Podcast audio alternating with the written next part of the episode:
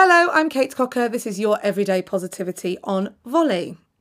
I am working through the pillars of positivity. There are 7 of them. Yesterday was pillar of positivity number 1, which was to be selfful. Today is pillar of positivity number 2, accept the now. So this is about self-awareness. Raise your self-awareness. Get in the now. What is the reality of your current state? So if you're trying to learn a new skill, for example, you would go, okay, how good am I at, say, piano right now? Where do I want to be? If you think that you are already brilliant at piano and you start and you go, oh no, I'm not very good at all, then you're not going to carry on, are you? So you really have to accept the now and who you are and the current state.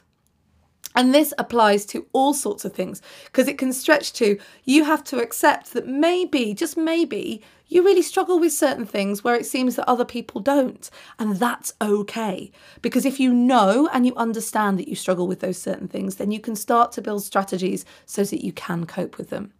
So, pillar of positivity number 2, accept the now. Get into that self-awareness and understanding the current state so that you can deploy strategies so that you can cope. Have a fab day.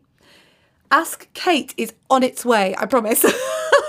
I've had so many questions on the Facebook group. I really would love some more. If you haven't given me any for Ask Kate, so this is a whole new show going to be on Volley. It's going to be a daily show where I answer your questions. So anything you get stuck with. I've got things like, how do I deal with letting people know that I'm ill and that I don't like it when they shout at me, all the way through to how did you start everyday positivity, all the way through to how can we teach our kids to be more positive. Anything you want to ask, then please go to the Facebook group. It's all in there. You don't need to voice it. You just need to write it down.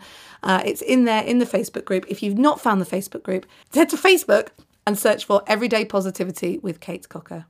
Right, I'm done.